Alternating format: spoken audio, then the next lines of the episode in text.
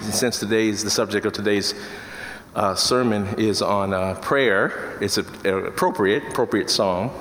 Um, some of you will know that that song was written by uh, Vince Pieri, uh, our interim uh, pastor of children, uh, director of children, and so it's just awesome.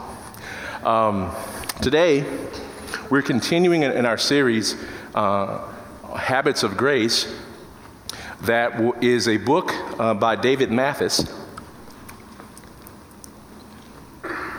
and on three central things um, hearing his voice, recognizing that our God has created everything w- with his word, hearing his voice, receiving his, his word, um, having his ear, knowing that God, even though there's 7 billion people in the world, estimates say, wants to hear from his people, that he knows every one of us.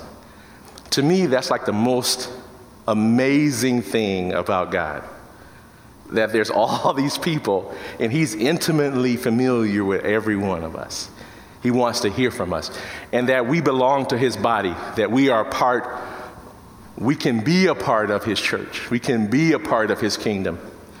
And uh, as I was preparing this sermon on having His ear on prayer, I was uh, listening to John uh, the Gospel of John, and especially chapters 12 through 17, and it astonished me that his focus, Jesus' focus, before he turns himself over to Judas and the Jewish authorities, the main three things that he wants to get across to his disciples are these three things. Let me show you in the scripture real quick. John 14, 15 through 16, 27 through 26. If you love me, he says to the 11. So Judas has now been dismissed. He's gone to do what he's going to do, which is to turn in Jesus. So he's dismissed. Now he's talking to the 11 faithful. And he says, keep, keep my commands, and I will ask the Father, and he will give you another advocate to help you and be with you forever. And it's very interesting. He gives them this advocate, he gives them the Spirit, and what he says, this is the Spirit of truth that I am going to give you, me in you, especially to remind you of the truth that I have been proclaiming to you and that has been proclaimed all the way from Adam all the way to the end. I'm going to give you, it's so important that, that you get my word, that you grasp it, that you keep it. I'm going to give you me in you to remind you, he says. The Spirit of truth, all this I have spoken while still with you. But the advocate, the Holy Spirit, whom the Father will send in my name, will teach you all things and remind you of everything that I have said to you. It's good. To, would you go to, to preach a sermon? Like the main, my main prayer is like, Holy Spirit, take control. I don't have that much confidence in my mental capacities, especially as I get older, to remember all the nuances. So I want the power of God to be working through me, to be speaking when I forget, which is quite often, and having his ear this is prayer. So I'm saying that as I was studying the Gospel of John, this is what was on Jesus' heart. These three disciplines. Having his ear, John 14, 13 to 14. And, and I will do whatever you ask in my name, so that the Father may be glorified in the Son. You may ask me for anything in my name, and I will do it. John 15, 7 to 8. If you remain in me and my words remain in you, ask whatever you wish if you belong to me, if you have confessed your sin and come to Christ and received the gift of the Holy Spirit and now have, have the Word as your God, guide, as you pray according to my will, I will d- give you whatever you wish. It will be done for you. This is my Father's glory that you bear much fruit on your mission, showing yourselves to be my disciples. John 15 and 16. You didn't choose me, but I chose you and appointed you that you might bear fruit, fruit that will last, and so that whatever you ask in my name, the Father will give you. And then lastly, belonging to his body, John 17, 20 through 21. I love this. This is Jesus' prayer. So just moments later, as I, as I look at this, the uh, Judas and the Jewish authorities, a mob with lights and torches and swords are coming. And this, these are the last words on his, on his lips. And you know, if, if, my, if my children are able to speak to me, uh, my last words, I'm going to save the best for last. I'm, I'm going to say to Jared and Jason what is crucial with my last words. My prayer is not for them alone, Jesus is praying. I pray also for those who will believe in me through their message. So, what's on Jesus' mind? Prayer. What's on Jesus' mind? The gospel message that he's given them, that all of them may be one. What's on Jesus' mind? Fellowship with the Father, just as you are in me and I am in you. May they also be in us, so that the world may believe that you sent me. So, John 17, 20 through 21 summarize it. What's on Jesus' mind? That you can pray and I will hear. What's on Jesus' mind? That, that the, his word that it is crucial to life and sustenance. What's on Jesus' mind? Fellowship, that if you're a Christian, you're not alone. And so the habits of grace, these spiritual disciplines, are crucial to us being the kind of people we need to be in order to achieve the mission that we have received. So on Jesus' lips are these three things, and the reason these three are on his lips is because they are the most important things. The Word of God, praying to God, recognizing that you're not by yourself, that you're part of a dynamic family of believers that goes back centuries and centuries. You're part of a global movement and an eternal movement. That's important. And you need that to know, to be able to do the work that God has called you to, to, to in order to be the kind of Christian that you're called to be. So we need to have, today I'm going to talk about having God's ear. Last week, Nick talked about the Word of God, hearing His voice. I'm talking about having His ear. Prayer is for God's glory and our joy. These two twin things, that's my, this is my main point today, that prayer is for God's glory and our, and our joy. I want you to know that, that these two go together. God's glory and our joy go together like peanut butter and jelly, like ice cream and cake like Trump and Pence, like Batman and Robin, like Riggs and Murtaugh. I like that. Have you watched that new show on Fox with Riggs and Murtaugh? They do a pretty good job. Riggs and Murtaugh, like prayer and praise.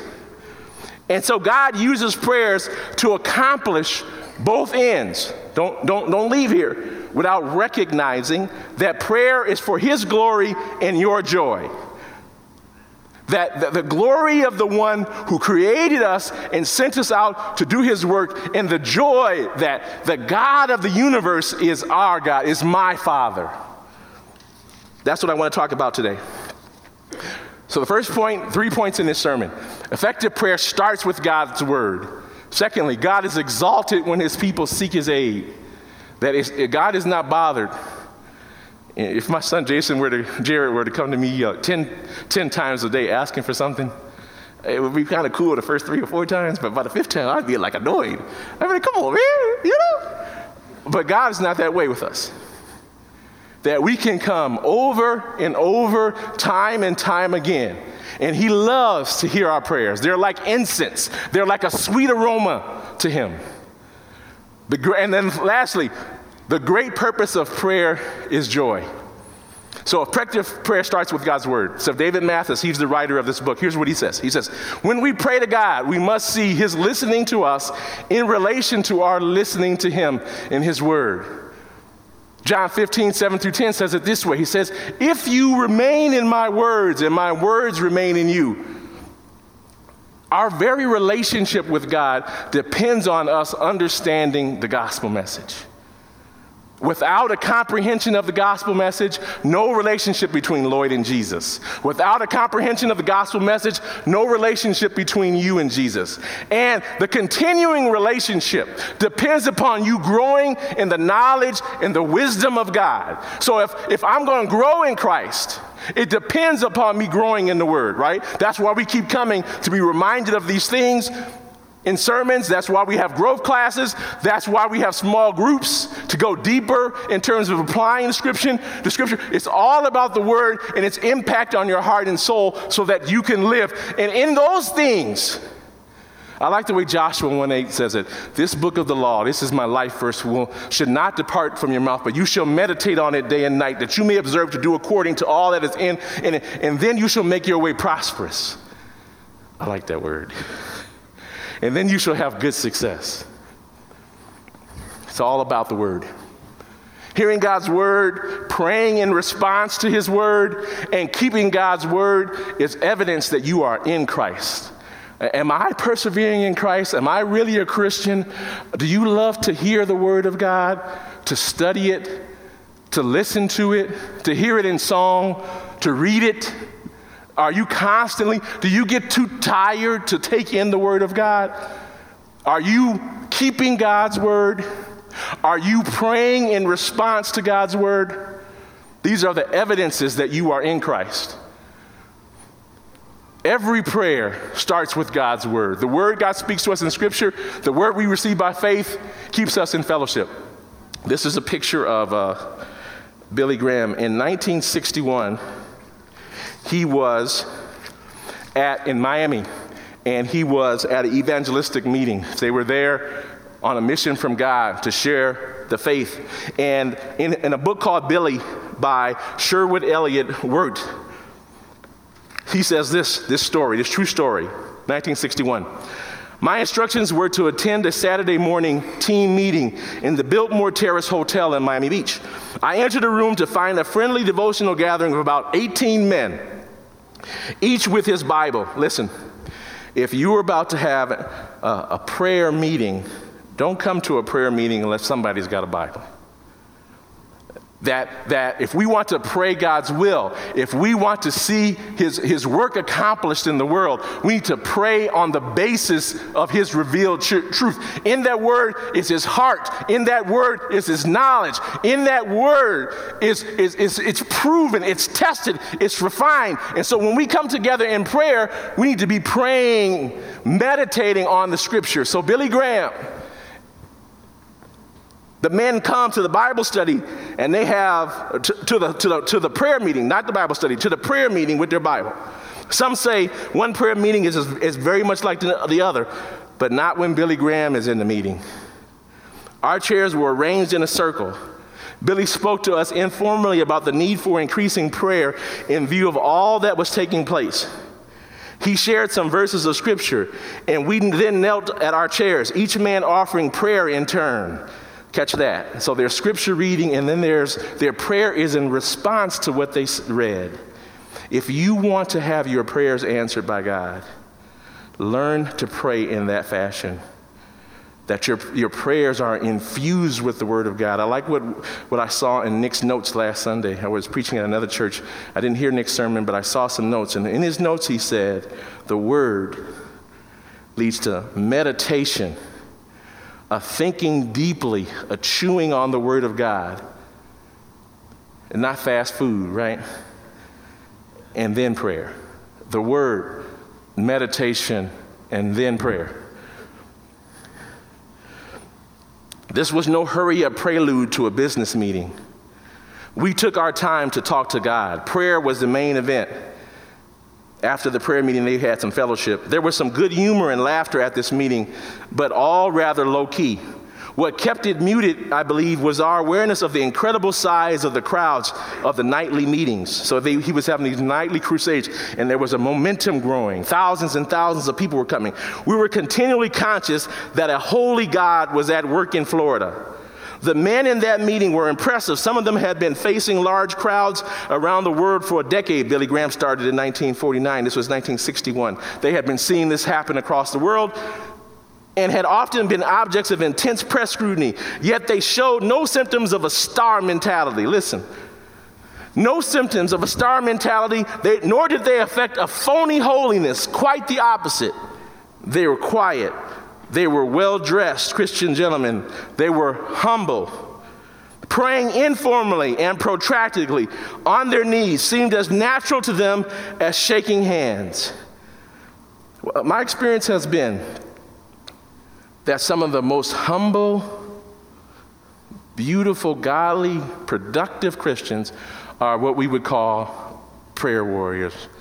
Now, I'm going to be honest with you, I wouldn't put myself in that category. I did have a decent personal prayer life, but I've seen some people that take it to a different level. Come on, talk back with me, right? You've seen some Christians like that. They just natural. It's like prayer is like God is like right there with them. And prayer just flows out of their hearts, right? And these are the most humble people. And these are the folks when you're going through some difficulty, you go to that person. And say, I need you to, I need you to pray. I, you know what I mean? I know my small group or whatever said they were praying, but I need you to pray for me, right? Some people, my wife would say it like this. He said, Some people can get a prayer through. It's true. It's true. We need to be like this. We need to be humble. We need to be comfortable. Prayer for us ought to be like breathing. In our cars, at work, asking God for assistance, moment by moment, day to day. Um, There's a uh, pastor, Memorial Baptist Church, Jeremy Scott is his name. I'll run into him at the Princeton Club in the mornings, and sometimes we'll trade materials. He said, Lord, you got to read this book. It's called Praying the Bible. It's by Donald Whitney. Now, I read about 20 books last year. No book impress, impacted my life more powerfully than this book. I commend it to you. It's a short read, 60 pages, 10 bucks. Changed my life.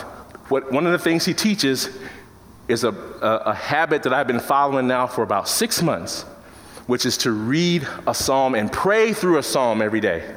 So this morning, at about five o'clock at, at the Princeton Club, um, I'm praying Psalm 29.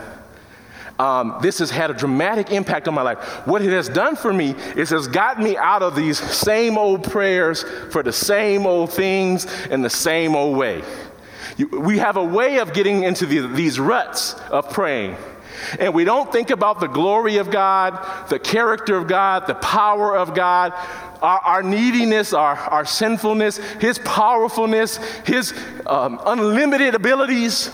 I don't think about all the facets of his love and justice and mercy, but when you read the Psalms on a daily basis, man, you come away thinking that this God is a bad God. This God can do all things. This God loves his people. This God protects his people, takes care of his people, is the strength of his people, is the honor of his people, is the glory of his people. This is an awesome God if you read the Psalms every day. And if you pray the Psalms every day, then you'll have less worry about your children because you'll know that, he's, that they're under his comfort and care. And so I pray differently now because the word is on my lips. And so I was uh, preaching at a church last Sunday in Chicago, and this church had the unfortunate situation of having two pastors die consecutively. And it's, a, it's an old church, um, and, and the, the people are just they're hurting. They're, they're just trying to figure out is God still with us? You know, why did he take two pastors from us in like a year? I mean, and they're reeling. They had this new facility and money is getting tight. And, and, they, and then after I finished, one of the associate ministers said, We need somebody to pray for us. And so they asked me to come and pray. And so last week I was reading Psalm 20. And I said, mm, Maybe I should pray Psalm 20 for them. Here's what it says just a little bit of it. May the Lord answer when you when you are in distress. This church was in distress. Two pastors gone in a year, financial budget crisis. May the name of the God of Jacob protect you. May he send you help from the sanctuary and grant you support from Zion. And they're like, man, we're here, we're struggling. Is, is, is there, are there no angels God can send us? So I plead out for them, God, send them help from the sanctuary. Send, send help and resources and send the new pastor. May he remember all your sacrifices and accept your burnt uh, offerings. This church has been serving this community for 100 years. And they were like, Does God remember the kinds of work we've been trying to do in our community? That we've been salt in light? Does He even remember? Lord, remember their sacrifices and service that they've done in your name. May He give you the desire of your heart. May He make all your plans succeed. May we shout for joy over your victory. And I was there to preach to them about Ruth and I explained to them how Ruth had lost her husband and, and two kids, and she thought things were done for her. But when you get to the end of the book, when you get to chapter four, she's got a, a child in her, in her arms that is going to be the heir of, of King David. And, and her whole situation is turned over in the matter of a few days' journey. In a matter of a few days, God had taken this ultimate despair and given her victory. And I said, listen, God's bitter providences are not his last word for you. And I could say that based upon the word. I couldn't say that on my own authority.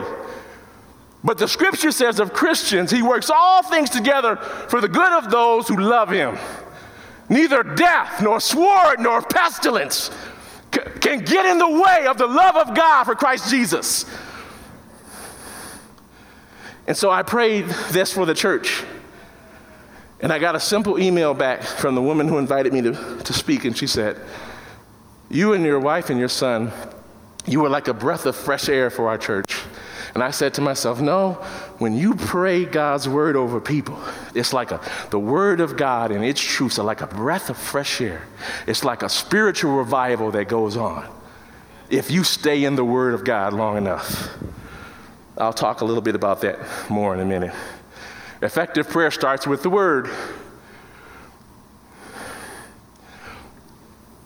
The word teaches us the model prayer, how to adore Christ, that God is concerned about our holiness, that yes, He wants us to eat and, and so forth, but He's concerned about our, our holiness before Him.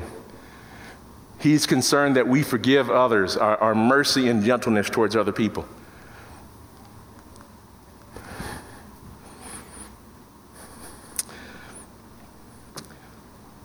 This is a prayer that impacted me the most uh, yesterday, and I'll explain to you why as I go through. This is Psalm 145. I will exalt you, my God, the King. I will praise your name forever and ever. Every day I will praise you and extol your name. Great is the Lord and most worthy of praise. His greatness no one can fathom. One generation commends your work to another, and they tell of your mighty acts. My mouth will speak in the praise of the Lord. Let every creature praise his holy name forever and ever. And so I went uh, last night. I was here. We had some meetings in the morning for small groups, and I was working on my sermon. And then I remembered that it was worship night at the church. And worship night is this group of mostly young people, 20 to 30 ish. And then a few, a few old people like Pastor Mike sneaks in and Fran, and, and then I snuck in too, you know what I mean? And, uh, and worship night is uh, music and just extolling God's greatness. So I walk into this meeting, and it's a funny thing. It's really funny. Usually, when you're a pastor of a local church and you walk into a room, people will take notice. But these people were, take, were taking notice of the real king. they didn't have any time for, to be fooling around with me. They were too busy worshiping. Come on now, D. Rich, you were there. Come on now. They didn't have the, the, earth, you were there. Uh, they, they, didn't have no time to be fooling around with me. Toby, they, they were worshiping, they were extolling the greatness of God. And out of this praise, song after song, I, I just entered in. I, I, I, just can sit down and, and I, am a worshiper. I can just go on there. And so they were there and worshiping. And what happens is that when you are worshiping God, prayer becomes reflective. It's like a reflex. You don't have to, nobody had to prompt them. All these prayers were just Toby was praying, and then and then Chad was praying, and then Nicole was praying, and then Mike came up. Don't give Mike a mic. And Mike gets up to the mic and he's praying. And all these all these prayers, because they're reflexive. When you're thinking about the greatness, the glory, the honor, the love, the justice, the mercy, the compassions that fail not of God, you can't help but pray. It just comes out of you.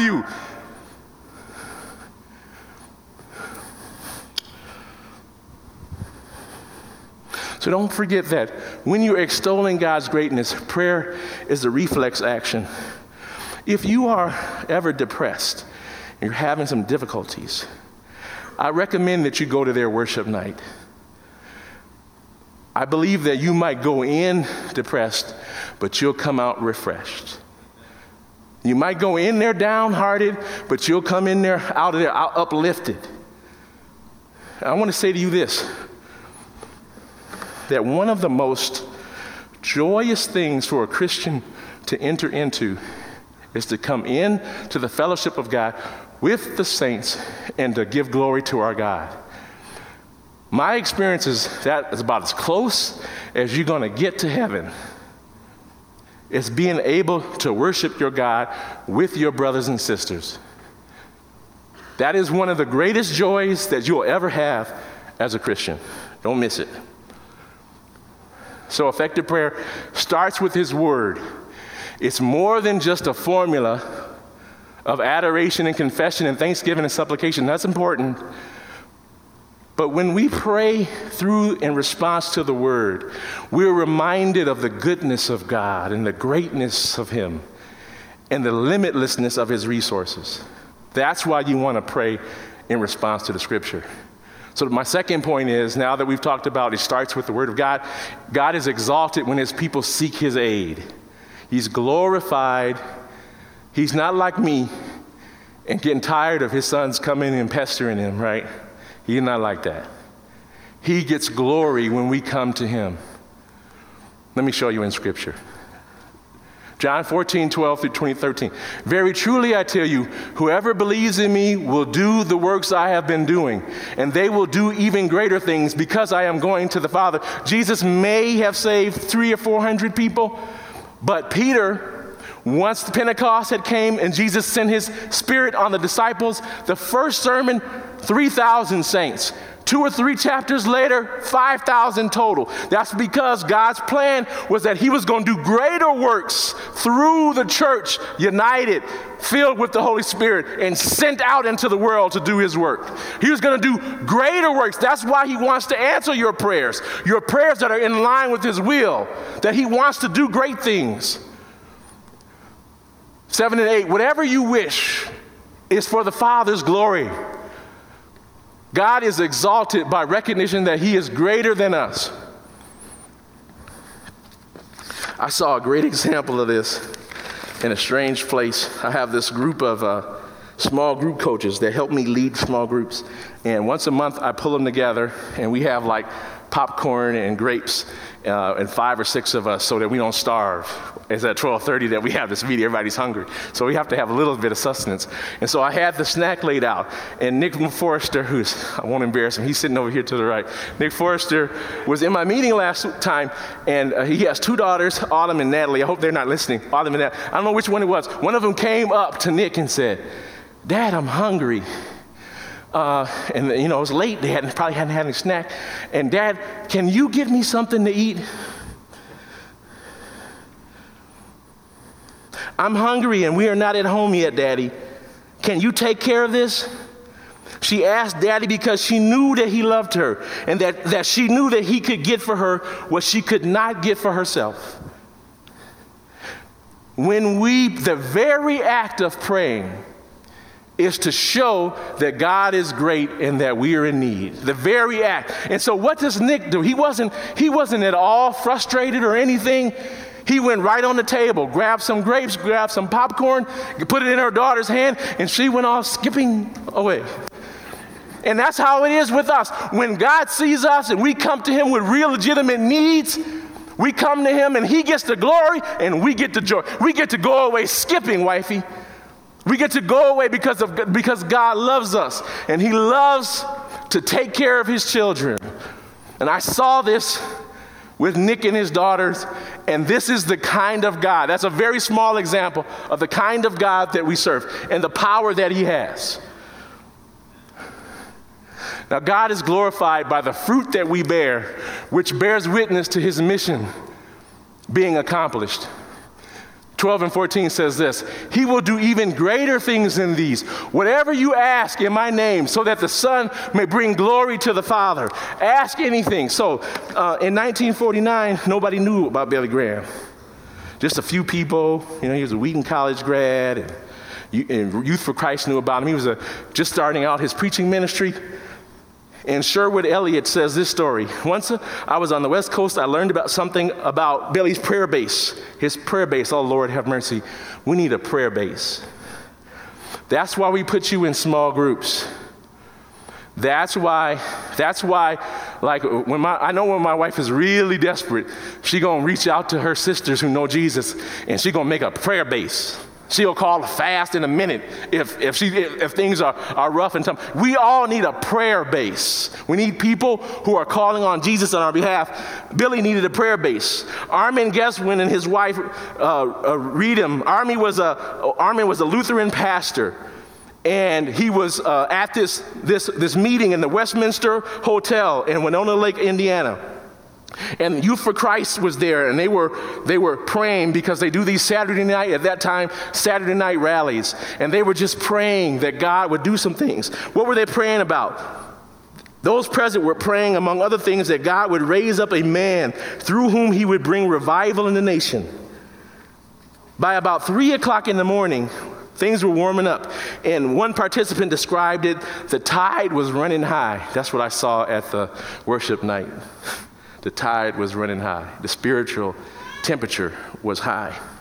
At that point, Armin himself stood up to his feet and said, Our brother Billy Graham is going to Los Angeles for a crusade this fall.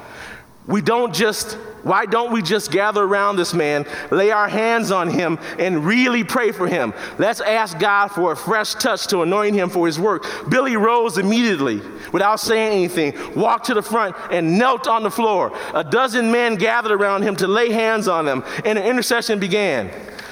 Here's the result. I would suggest that the Rainbow Prayer Meeting may have had more to do with Billy's evangelistic crusade in Los Angeles than, than any other thing, human preparation. What were the results? When September 1949 came, the tent at Washington Boulevard and Hill Street in LA began to fill with people. A smaller prayer tent totally overflowed.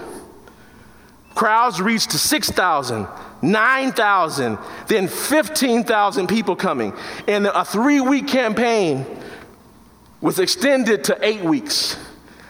And the result was that thousands of people came to Jesus, and over this launched Billy from a nobody overnight. This was covered by all of the great newspapers of the day. Time magazine, and all kinds of national uh, magazines picked this story up. And millions of people say they came to faith from Billy Graham's ministry. I want you to remember that you need a prayer base. And we need to ask God some big prayers. As I go into this particular year, I want to ask God not for my normal stuff that's usually about my my personal whims and so forth. I want to ask God for big things. Big things like like these. That you can commit yourself if you're a family that has children like the Flats and some other f- folks to the, the High Point Church Family Challenge. Because it's true that God gave parents in order to, to share the faith with their children. But it's also true that this is a very, sometimes discouraging and difficult ministry to be sharing the faith with your kids as you go along the wayside. Sometimes it's discouraging. So you need to pray that God will keep you engaged, even though you got kids that are 10 and 6 and 3, that you will all the way through 18 and all the way through 25. And when they come back to your house at 26, that you will still, come on, talk back with me, right? Jerry, you're not coming back. You gone after so. That's a big prayer to do the family challenge.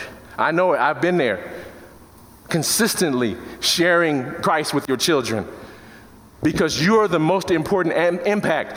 And living it out amongst your children is more important than anything that Vince or a youth worker could do. Their example isn't as important as Deborah and my example to, to, to, to Jared. I can't tell him to love your wife if I don't love his mama. Come on, talk back with me.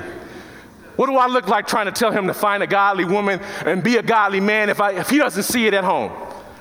And so we need to pray that God will answer that big prayer, that you can continue to minister well to your aging parents, though it takes time and energy. We had to send my wife for a few days to tend to her mom who went in for a simple surgery and actually coded and had to be resuscitated. So we sent her there, and then her big baby husband is just sick with the flu while she's gone. And so she's running back. Can you imagine just running to, to Chicagoland to take and then running back to take care of your baby husband? You know what I mean? This is the kind of thing.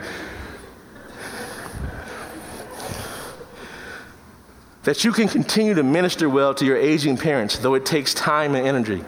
that you will constantly take advantage of the open doors God gives you to share your testimony with your non believers at work and in your neighborhood, that you won't give up on the fact that you are His witness to everyday people, that you won't lose hope during difficult times like chronic sickness, sudden loss of a loved one, and other disappointments, that you won't just lose hope. I want you to pray big prayers that when things get difficult, you won't turn to despair. Manohar James spoke to uh, the small group leaders yesterday, and he's got a big prayer. Uh, serving alongside ministry in India, relatively poor country where there isn't a whole lot of theological training and people can't afford it. And his ministry is to, to train pastors kind of one on one in seminars and so forth. And he's trained 800 or so. And his big prayer is to do 20,000.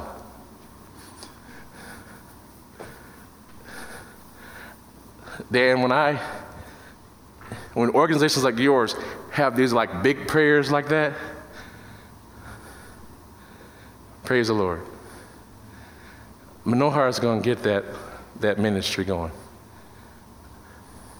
Because God wants to save, I think there's something like 20, 18% of the world's population is in India. Come on, God wants to save people in India. And so he's going to, he's going to raise up people like Manohar and he's going to resource them.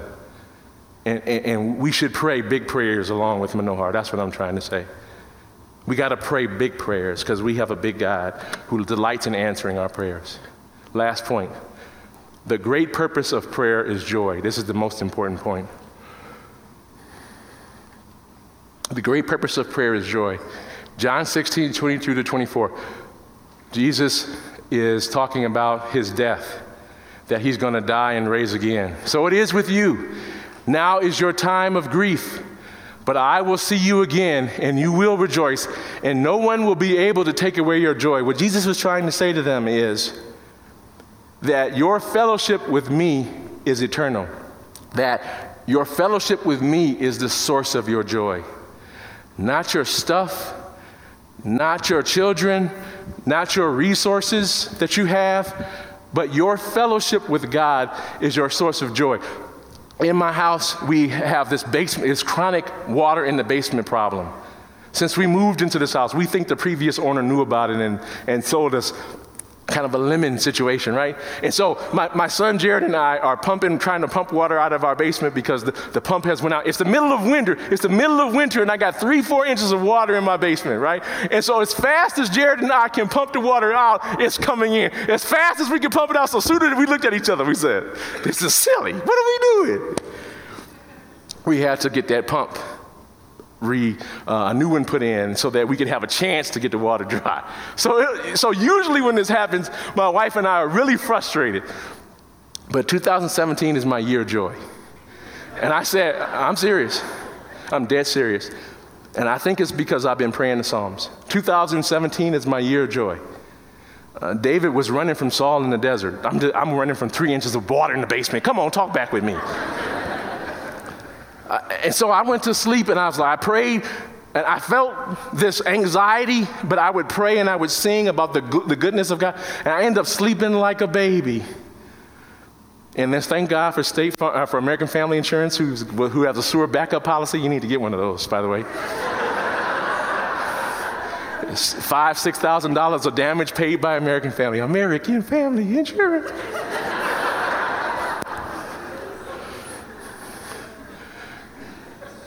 The joy is in the relationship with God. I'm learning to rejoice in God through the normal trials and tribulations of life and not worry about the ups and downs. Jesus said in chapter 6 that who, know, who knows what problems the day will bring. But he says, Seek him first, and he'll take care of all these things. By the next day, the guy came and put a pump in, but that same day, wifey is a testimony, AmFam was there with a check. And we were on our way to solution. That's the kind of God that we serve. He, he will meet our needs. Ask and you will receive, and your joy will be complete. The great promise of prayer is our joy. It is not wrong to want God's gifts and ask for them. Most prayers in the Bible are for the gifts of God, but ultimately, every gift should be desired because it shows us and brings us more of Him. When the world totally fails, and when your basement flood, and when your children disappoint you, and when you sin yourself, the grounds for joy remains God. Therefore, surely every prayer for life and health and home and family and job and ministry in this world is secondary. And the great promise of prayer is to ask that in and through all his gifts, God would be our joy. That's what I want for you this year. That's what I want increasingly for you as you move forward. That God would be the center of your joy, not your circumstances but your permanent circumstance of security in Him through Christ. And uh, C.S. Lewis says it this way prayer is a sense of petition, asking for things. It's a small part of it. Confession and, pet- and penitence are its threshold. Adoration is sanctuary. But the presence and vision and enjoyment of God is its bread and wine. My question for you is Are you enjoying God? right now? And if not, what kinds of things do we need to do about that? Do you need to circle some worship nights on your calendar? Do you need to set aside some, some, some quiet time in the mornings to get your reverence and love for God proper? The great purpose of prayer is our joy. Answered prayer assures us that though God is omnipotent and omniscient, that He has all power and all knowledge, He knows and loves me. That is the source of our joy. That for a Christian who prays according to God's will and who receives answers, he gets the reassurance, daily reassurance, that if I am in His Word receiving it, if I'm, as I obey His word, as I pray according to His word, as I get answered prayer, I know that God is in me and I am in God. But what about my unanswered prayers? Jesus is like doubling down. In John 14, he says, Ask for anything in my name. And then he says it again in chapter 15. And I know over the course of my 25, 28 years with Jesus, all of my prayers are not getting answered. God answers all our prayers. Prayers consistent with his character and purpose. And this is why we have to be so infused in his word. And this is why his will needs to become our will. And this is why we see quotes like in John chapter 6, where Jesus tells the disciples after he has ministered to the woman at the well, they ask him, Do you have food? Do you have food? Jesus said, Are you hungry?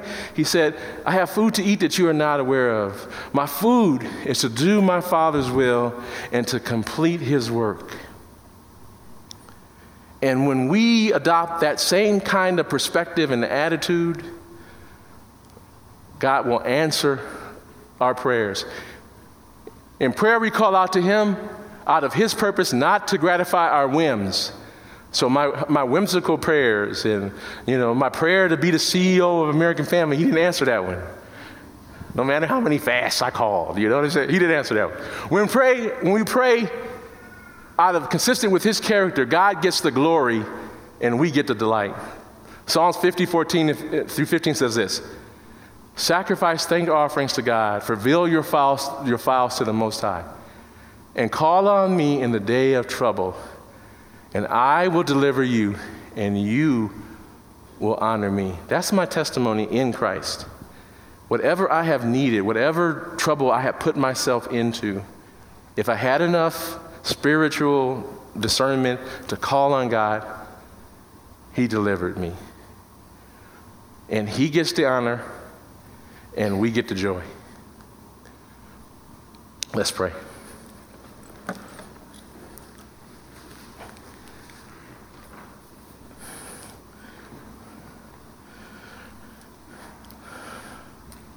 Lord, you want your people to be connected to you. You want that so much for your people.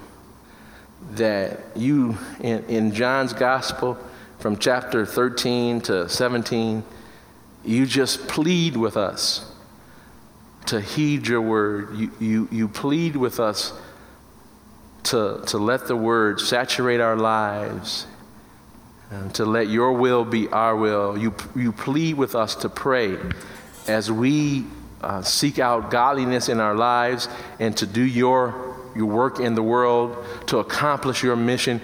You, you, you dare us to pray. You dare us to pray.